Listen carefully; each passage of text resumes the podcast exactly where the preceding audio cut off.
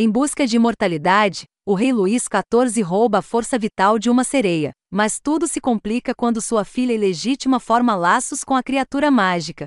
Baseado na obra fantástica de Vonda N. M. Intiri. Nem todos os filmes têm um caminho tranquilo desde a filmagem até o lançamento final, mas isso certamente não precisa condenar o produto final. Infelizmente, porém, esse pode ter sido o caso de A Filha do Rei, cujos problemas de produção o mantiveram invisível para o público por oito anos. E talvez devesse ter ficado assim, já que o que temos é realmente um filme ruim, baseado no livro vencedor do Nebula Award The Moon and the Sun de Von da N. M.C. Intri, o romance e o filme se passam na corte do Rei Sol, Rei Luís XIV, com foco na jovem heroína Marie-Joseph. No livro, ela é uma artista e dama de companhia que existe perifericamente na órbita do rei. Em A Filha do Rei, sua agência é emburrada quando Marie-Joseph, Carias Codelario, é revelada em uma narração florida de Julie Andrews como a filha secreta do rei, Pierce Brosnan.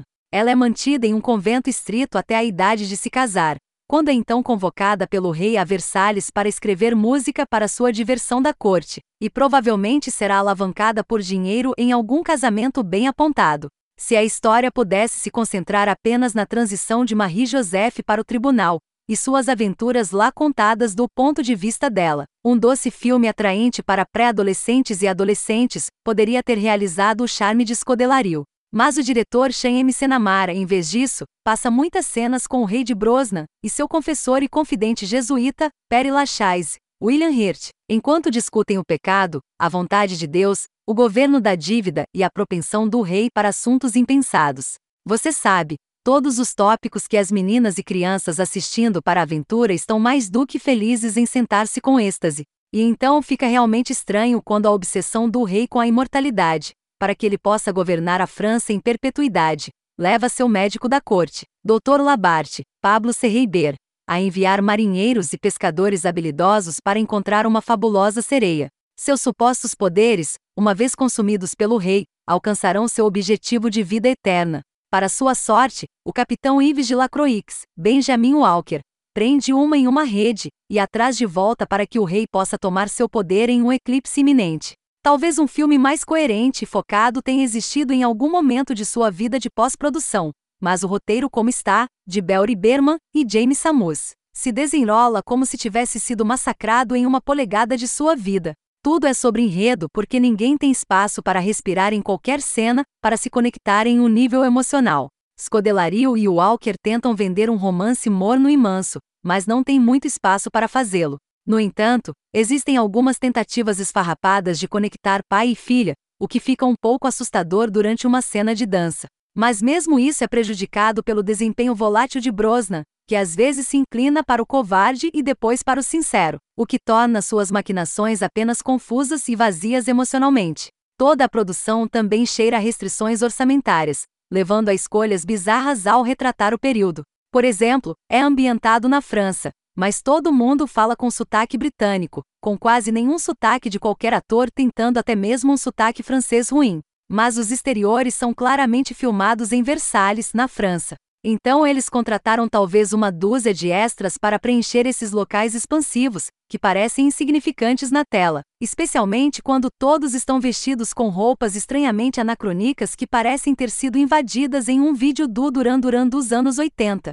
Os interiores só ficam melhores quando filmados dentro de mansões reais, mas os cenários construídos, especialmente a piscina da masmorra para a sereia capturada, parecem um passeio de parque temático Piratas do Caribe de um homem pobre na Disneylândia, com uma roda d'água de aparência gotejante e uma ponte frágil para cenas de ação encenadas.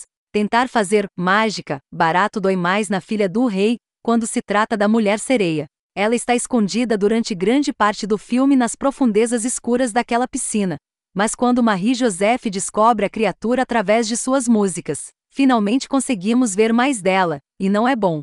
O design CGI é instável, com recursos estranhos que não são nem de longe bonitos. Além disso, ela não tem permissão para falar, o que significa que sua progressão de personagem é definida por nadar rápido e gritos ocasionais.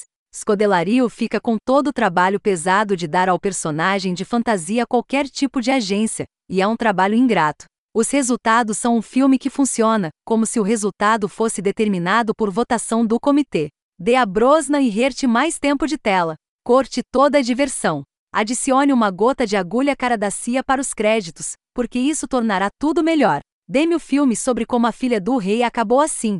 Essa é certamente uma história melhor ao redor. A Filha do Rei é uma série de cenas editadas em conjunto que não tem ideia de qual filme quer ser, o que deveria, e poderia, ter sido um doce conto de fadas para pré-adolescentes é um filme que muitas vezes é muito severo e existencial para as crianças se divertirem e depois muito barato e estúpido para os adultos levarem a sério. Apenas Caia Scodelario se eleva acima da bagunça, trabalhando duro para tentar criar uma heroína séria e talentosa que é muito interessante para o resto dos idiotas chatos da história.